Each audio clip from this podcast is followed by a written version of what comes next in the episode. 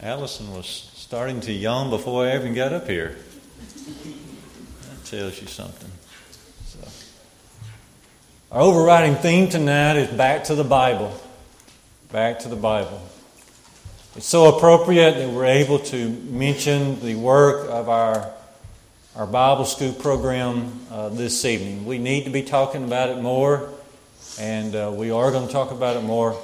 Uh, what is represented on this table, even though all the little ones couldn't be here uh, tonight, it is a uh, it's a representation of a lot of hard work, and that comes from our teachers, our teacher helpers, those who spend time in, in the classroom uh, fixing up the different visual aids. Um, our teachers will um, be working on their lessons. They never, you never stop working on your lessons. It's always on your mind, and you keep trying to think of the very best way to get uh, that particular biblical, that particular Bible account, uh, that particular Bible person. Uh, how can I get this across? I've got the little ones this week. I've got the, the older ones this week. How do we get that across? And this represents just quite a bit of, of work and and effort, uh, both from our teachers and our uh, students.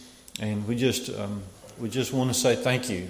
And this time, as we are switching now to the New Testament times, uh, we just thought this would be a good time to recognize what they're doing. We pray for our, our efforts in Bible study that it will, it will uh, inspire our parents and uh, grandparents to study and read the Bible uh, not only here but at home, especially at home, especially when you're not here, and that's where the real training uh, occurs. So back to uh, the Bible. We'll be looking in Acts again uh, this evening, Acts chapter 9. The passage we were at this morning with Ananias, Acts chapter 9 and verses uh, 10 through 19. Also, adding to that this evening, Acts 22, verses 12 through uh, 16.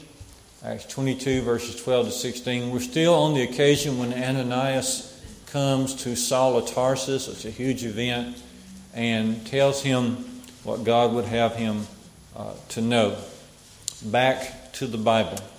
We allow this incident in Scripture to help us keep going back uh, to the Bible. It's really the theme that we were focusing on back in the summer, last summer, when we did our VBS and we called it Back to the Future. It's really a back to the Bible ideal because the only way to really uh, think about life now and toward the future is to go back to that time, back to the Bible, uh, and allow the Lord to, to direct our lives. In John 16 uh, 13, Jesus promised the apostles. When I send the Holy Spirit upon you, He will guide you into all the truth. A L L, all the truth. And that's exactly what happened. And the apostles, over time, preached the good news in its fullness. And over time, God guided them and a few others to sit down and write the New Testament scriptures. And we can be fully assured that what we are reading in the New Testament, New Testament is exactly what God would have us to read. And that is, that is our standard, that's our guide. So we go back to the Bible. Looking at these passages this evening from Acts 9 and Acts 22, I want to focus on a few areas where we need to go back to the Bible.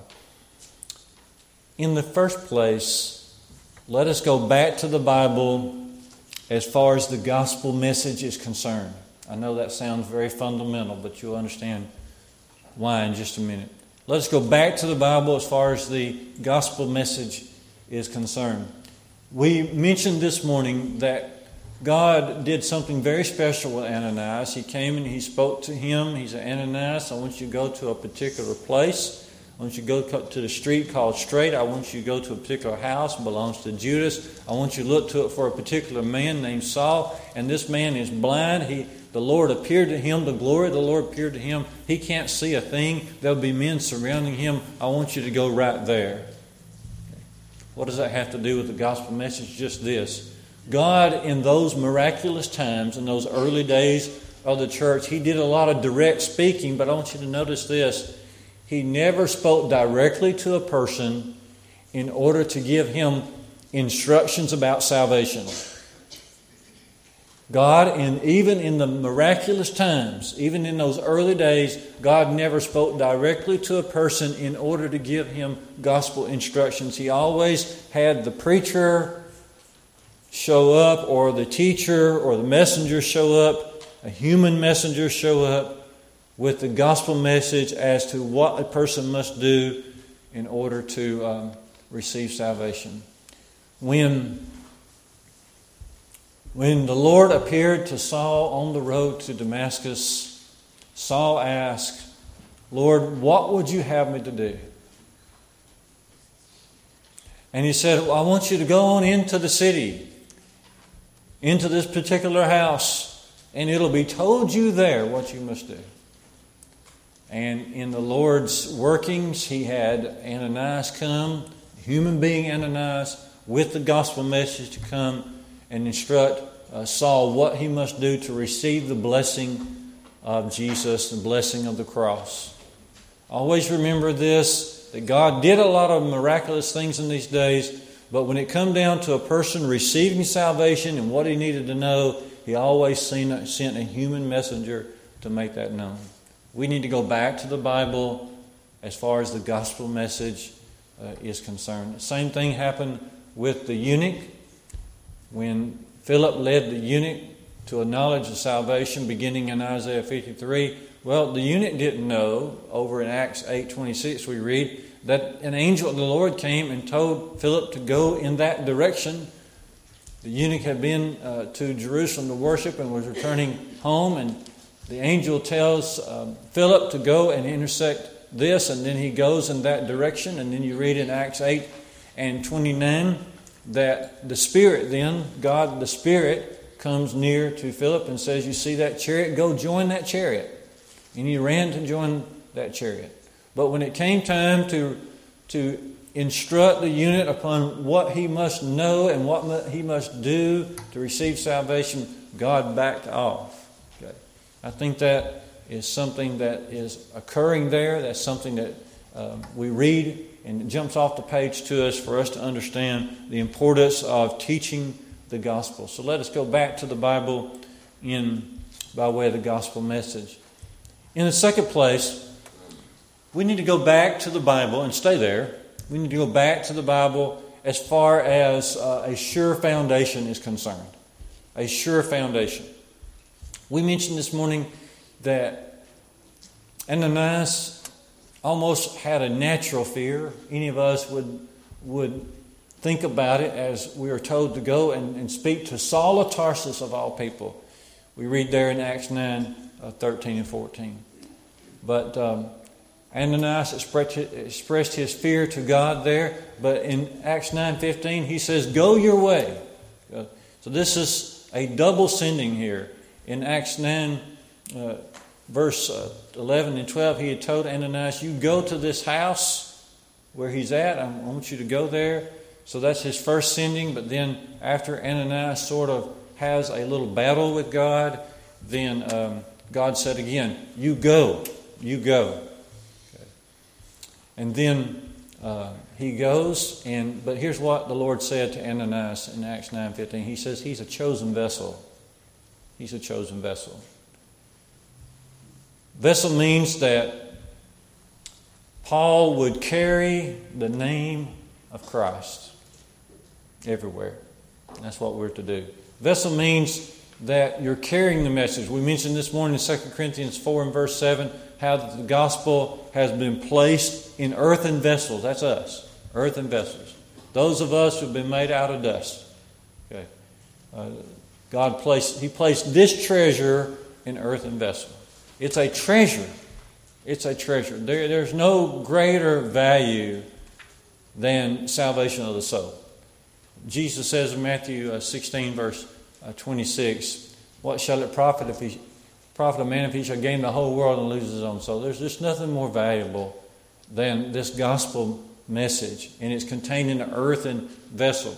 So, vessel means, on the one hand, it means carrying something. It's a, it's a device that carries something, and we are that, that device that carries the gospel. But for Paul here, for Paul, it also meant that Paul would not be coming up with his own message. Paul's not the source of the message. Paul is simply going to be carrying the message. Okay. Remember this statement. Our faith is based not on speculation, but revelation. Our faith is based not on speculation, and take your Bibles with, but it's based on revelation. See, Paul is Paul has been part of God revealing directly the gospel message to him. Okay, let's read what Paul says about this. Galatians chapter 1. Turn with me in your Bibles. Galatians chapter 1 and see it for yourself what Paul says. Galatians 1, beginning in verse 11. He says, I would have you to know, brethren, Galatians 1, verse 11, I would have you to know, brethren, that the gospel that was preached by me is not from man not man's gospel. For I did not receive it from any man, nor was I taught it, but I received it through a revelation of Jesus Christ. For the apostles in these early days, the gospel was revealed to them directly from the Lord. They, they did not learn it, it did not come from a man. Look on down with your eyes in Galatians 1:15.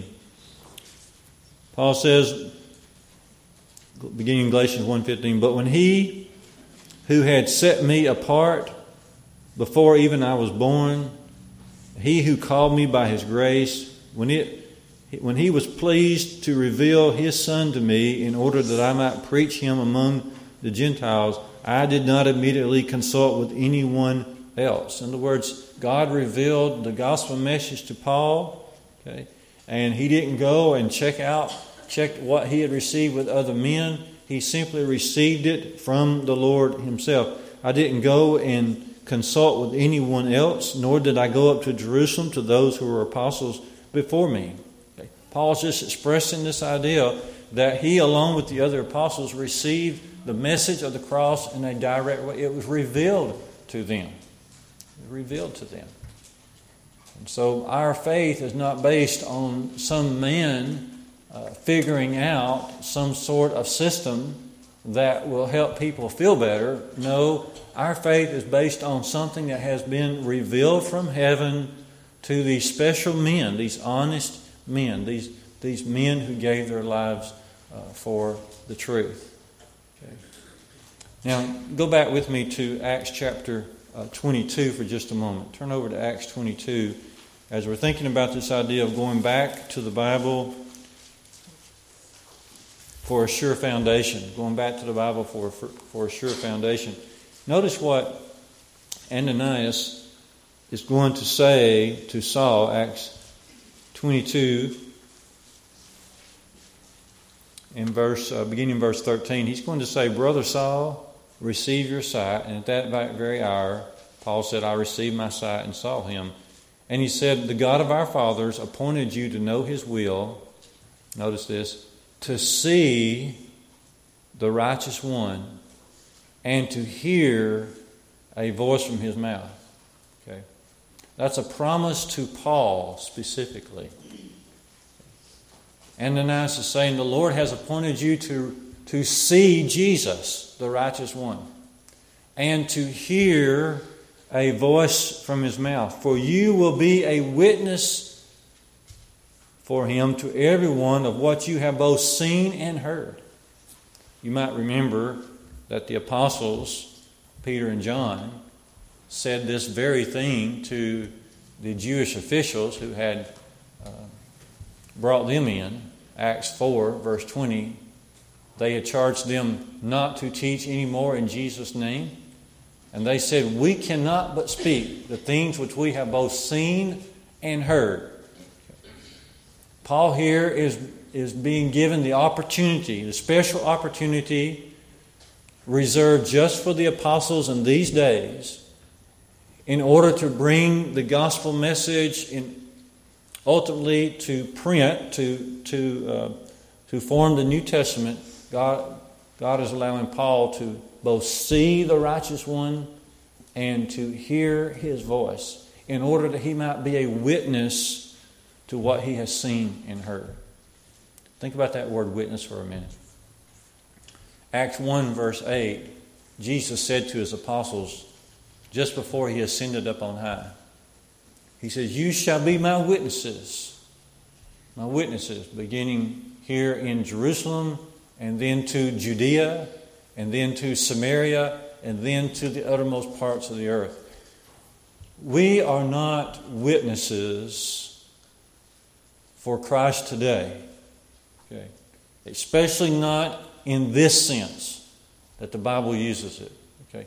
Only, the, only the apostles and others who were seeing Christ, the things that he did, and hearing from him can said to be witnesses. Okay? When we are gospel teachers, we are not first-hand witnesses uh, like they were. Notice uh, the same idea over in Acts chapter 2, the day of Pentecost, and Peter's words. Okay, so if you look in Acts chapter 2, as Peter is making the connection between Jesus and his identity and the things that have been said about the Messiah coming from the Old Testament, he's connecting that. He's saying Jesus fits the picture perfectly. If you notice in Acts 2 in verse uh, 31, concerning David, it says, He foresaw and spoke about the resurrection of the Christ that he was not abandoned to Hades, nor did his flesh see corruption. This Jesus God raised up, and of this we are all witnesses. We are witnesses. That's what Peter's saying. And so the very fact that these gentlemen who were honest and sacrificial and had a wholehearted, devoted sense of faith toward Christ these men were eyewitnesses to what they saw. God revealed this to them, and they were to proclaim to the world what they had seen and heard, and all of that became the gospel message. Therefore, our faith doesn't rest on speculation, but rather on revelation. It was revealed directly to these men from heaven. And we're thankful for that because that makes, that makes our faith that much sure uh, in the Lord. Take your Bibles and look with me to 2 Peter uh, chapter 1 in this regard.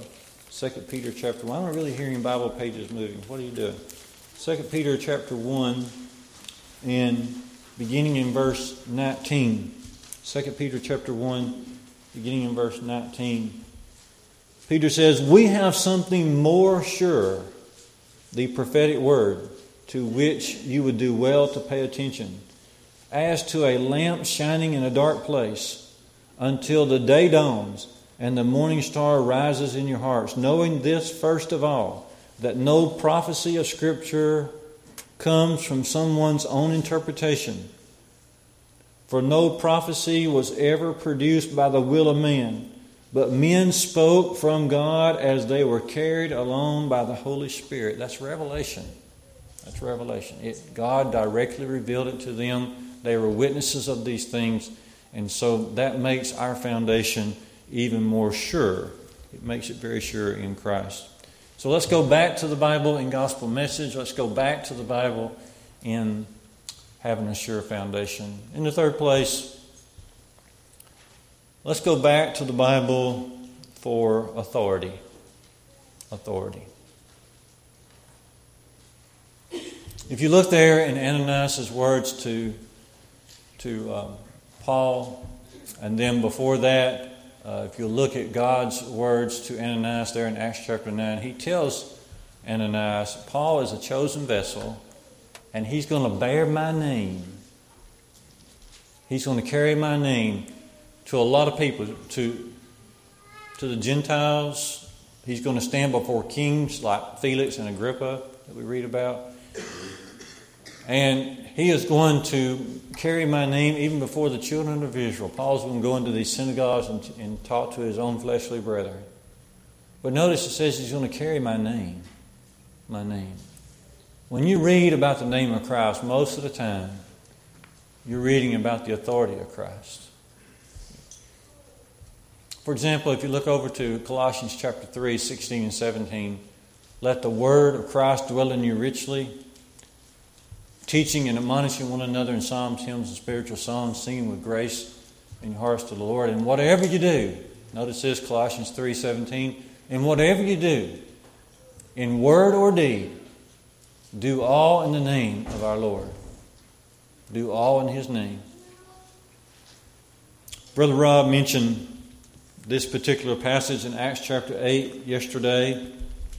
If you want to look at it again, Acts chapter 8 and verse 12, Philip is in Samaria. What did he talk about? He talked about the good news of our Lord. And many were baptized. But notice particularly uh, what he spoke about. In Acts 8 and verse 12, it says, But when they believed Philip as he preached the gospel about the kingdom of God and the name of Jesus Christ, they were baptized, both men and women. Notice that. They preached about the name of Jesus, they preached about the kingdom of God, and they also preached and they were baptized into Christ. I'm going to do a little advertisement here. As we think about going back to the Bible, going back to the authority of Jesus, it was the suggestion of Brother Whitaker over the weekend that we use these lessons, lesson one, lesson two, lesson three, to help bring someone to Christ. And these are simple little booklets that can help us do that. Why do I mention that now? Well, lesson one is on the authority of Jesus Christ. And it ends by making the point from Scripture, of course, that there is a difference between the old law of Moses and the new law of Christ, and how that we're under the new law of Christ today. So the authority of Jesus is talked about here. Lesson two talks about the church, the church and the importance of the church, the church and the um, and the importance of, of salvation in the church, the church in regard to its organization, the church in regard to its mission, and how that we're added to the church once we are have been uh, washed, uh, our sins have been washed away. So this book two is on the church. And then book three talks about sin and the tragedy of sin and how to uh, deal with sin through the blood of Jesus and gospel obedience and the plan of salvation.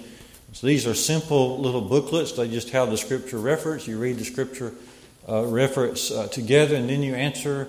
Uh, you fill in the blank that is beside the scripture. Very simple. Well, Rob's suggestion was that we as a congregation go through these he made this suggestion. Uh, I think he made it publicly, but then he also talked with our elders about it. Our elders agreed. And so, starting next Sunday night, we will go through book one. And it'll take us at least a couple of weeks, if not more, to go through each book.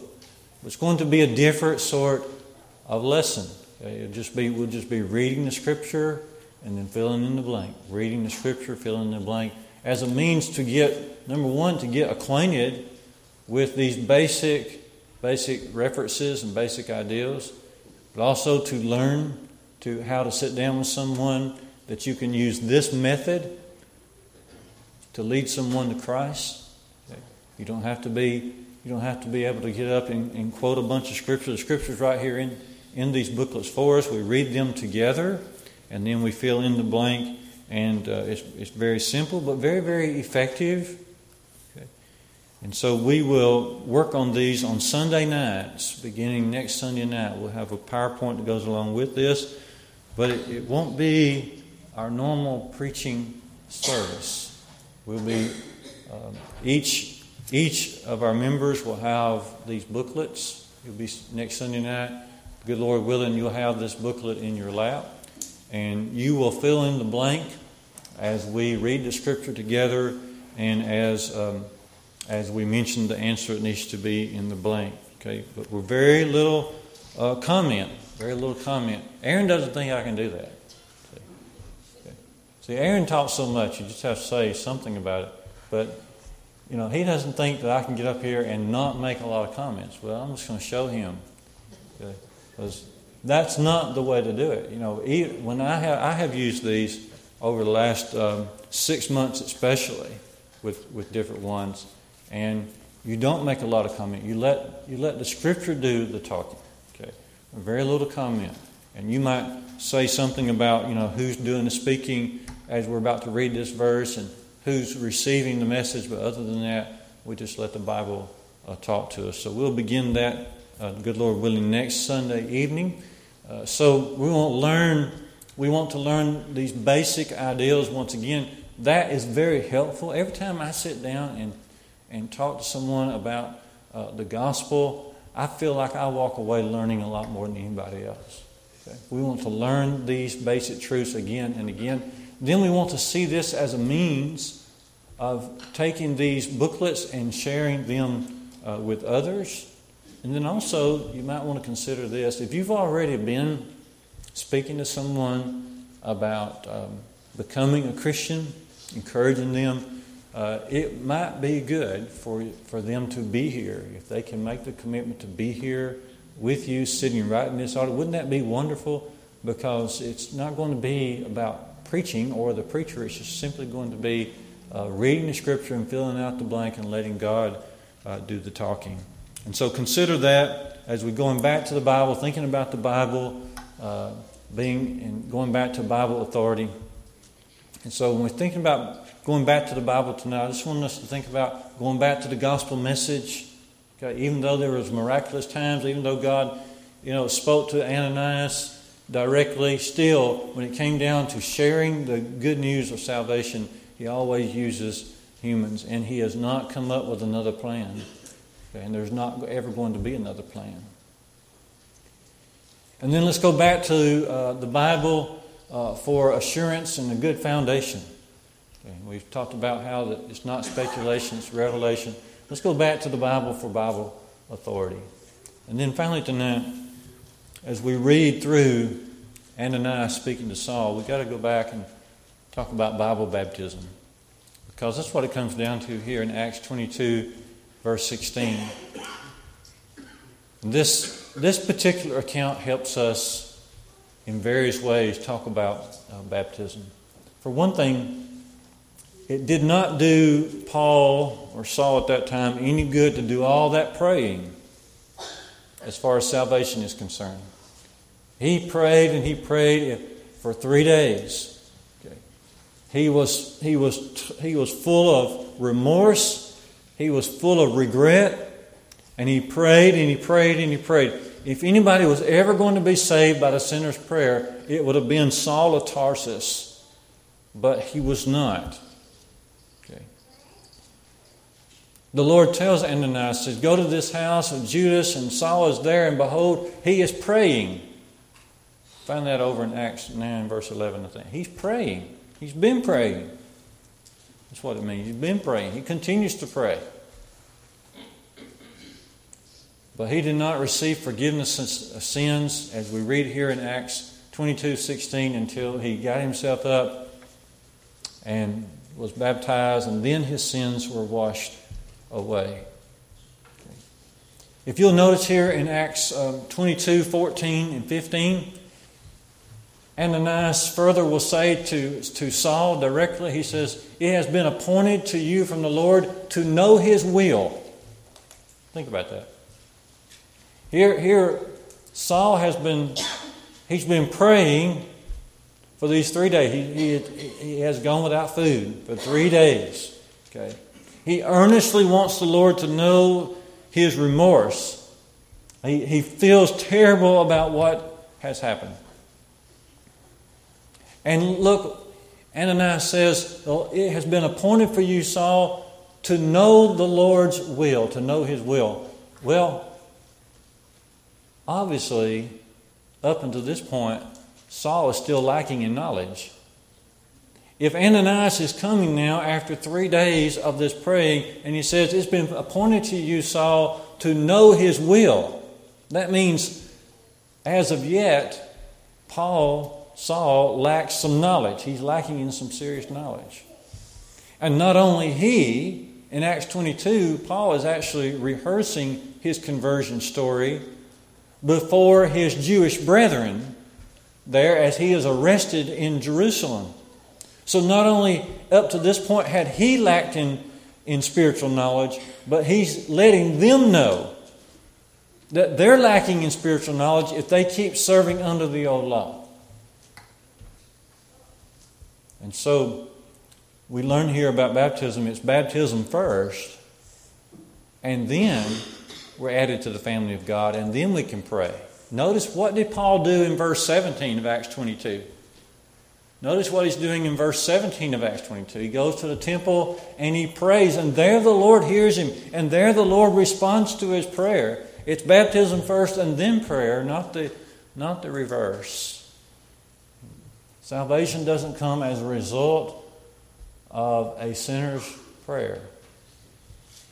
If one is still outside of Christ, never been baptized into Christ for remission of sins, and then the sinner's prayer, that just that doesn't avail. That doesn't work. Okay. This is plain scripture looking at us. And we need to desperately, the world needs to hear this, and we need to share it uh, with them. Another thing about baptism is to see, once again, its priority. We mentioned this this morning from Acts uh, 9, 18, 19. He, he went ahead and was baptized even before he received food, and he had been without food. He had to be hungry, but there's something more important than food. Didn't Jesus once say, Matthew 4, verse 4, Man shall not live by bread alone, but by every word that proceeds out of the mouth of God? You remember what Job said, Job 23 and verse 12? I esteem the words of his mouth more than my necessary food. That, that's what kept Job faithful. He says, I esteem the words from God's mouth more than I do my daily food, my necessary food. And so notice even here the priority for baptism is seen in Acts 22, verse 16. Notice what Ananias says Why do you wait? Why do you wait? We have a song based on this phrase. Why do you tarry? Now, why do you tarry? And so there's a priority toward uh, baptism. There have been many times, just in my limited experience, and I'm sure many other preachers and, and uh, teachers could tell of other experiences, but there have been many times in, in my experience where when a person decides to be, to be baptized, they'll say, I've been meaning to do this for a long time. And they mean sometimes they mean 20 years. Sometimes when they say, I've been meaning to do this for a long time, they mean 25, 30, and 35 years. Thankfully, they're still able to fulfill that command of God. Baptism has a priority that goes with it. And then also, we learn here about baptism that it's to be a personal decision. The literal reading here is Ananias saying, Saul, arise and get yourself baptized. Or, maybe to be a little more plainer, Saul, why do you tarry? Arise and start making arrangements to get yourself baptized. It is a personal decision. Okay? Only the person who is a candidate to be baptized can make the decision for him to be baptized. No one else can do it for them. This, of course, wipes out the idea of infant baptism, right? This also wipes out the idea of baptizing children. We don't baptize children. They're not ready to make this decision. This also wipes out the idea that no one should be baptized in order to simply make unity in their marriage. That has happened a number of times where a wife or a husband, whichever, will decide, okay, I'll go ahead and be baptized. I don't really believe in this, but I want certainly to keep unity in my marriage, unity in my home. It wipes out the idea of, of being baptized because Grandpa says to do it. Only the person who's a candidate for the baptism, a proper candidate for the baptism, we say that, you know, to be a proper candidate, right? You've got to be a penitent believer. You've got to be willing to repent of your sins, turn from them.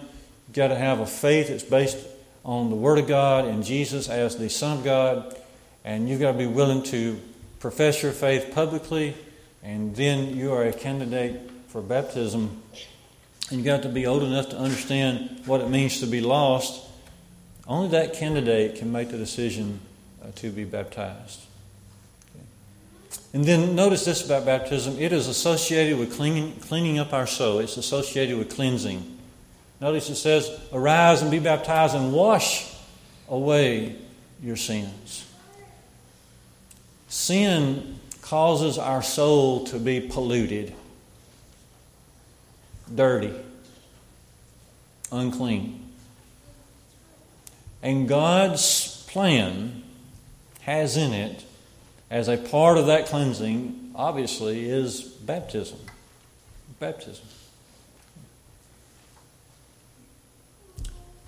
To compare this, turn over in your Bibles to Titus chapter 3 and verse number 5.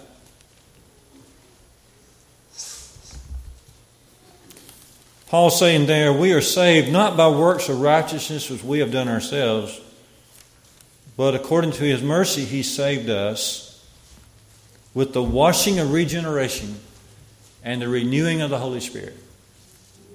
The washing of regeneration and the renewing of the Holy Spirit. Notice a similar passage in Ephesians chapter 5. We mentioned it this morning. Jesus has sanctified his church he has cleansed it by the washing of water and the Word. These washings of water, this washing of gener- regeneration, this washing of water with the Word can refer to nothing else but baptism. What else would it refer to? It can't, because of your numerous texts, numerous passages regarding baptism's association with salvation, it has to receive, it has to mention, has to include of baptism. Remember, Jesus to Nicodemus said, Except you be born of water and the Spirit, you can't enter the kingdom of God. So the soul is polluted, and baptism has a great association with the cleansing of the soul. And then notice this about baptism there, there's nothing magical about the waters. There's nothing magical about the waters. But what baptism does from God's mind, okay, not man's teaching, but from God's mind, baptism allows a person to access the blessings of the cross. For an example of this, if you notice in Hebrews chapter 9, 13, and 14, that it is the blood of Jesus that will cleanse our conscience. But notice also from the mouth of the apostle Peter, 1 Peter 3:21, the light figure whereunto even baptism doth also now save us. Not the putting away of the filth of the flesh, but the answer of a good conscience toward God. The blood of Jesus brings a pure, good conscience, but baptism is also part of bringing that good conscience. And so, therefore, you have to conclude that baptism is that access to um, the blood of Christ. In Matthew chapter 26, as Jesus talked about the Lord's Supper, he said, This is the blood of the new covenant which is shed for many for the remission of sins. And Peter himself again is led by God to say in Acts 2 and 38, Repent ye and be baptized, every one of you, in the name of Jesus Christ for the remission of sins, and you shall receive the gift of the Holy Spirit. Back to the Bible. There's no better journey, there's no more important message than this which is emphasized.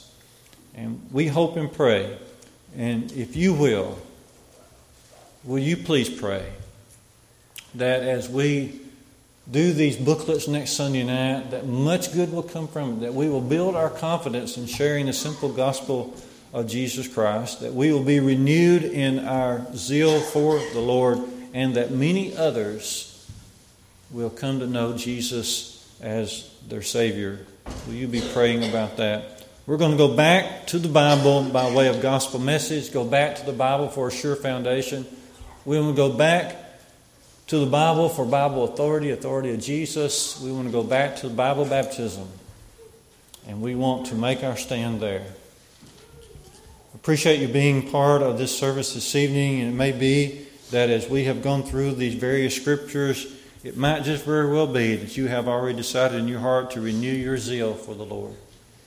It may be that you have you have found that that in your past life that you don't feel like you have you have contributed to the cause for the Lord as you ought.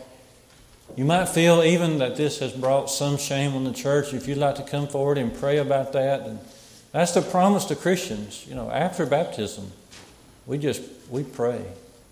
We pray. And we pray together. As James 5:16 says, we confess our faults one to another and pray for each other. And so if we can help you either with gospel obedience or with coming back home to God, help, let us do that this evening and let's stand together and sing at this moment.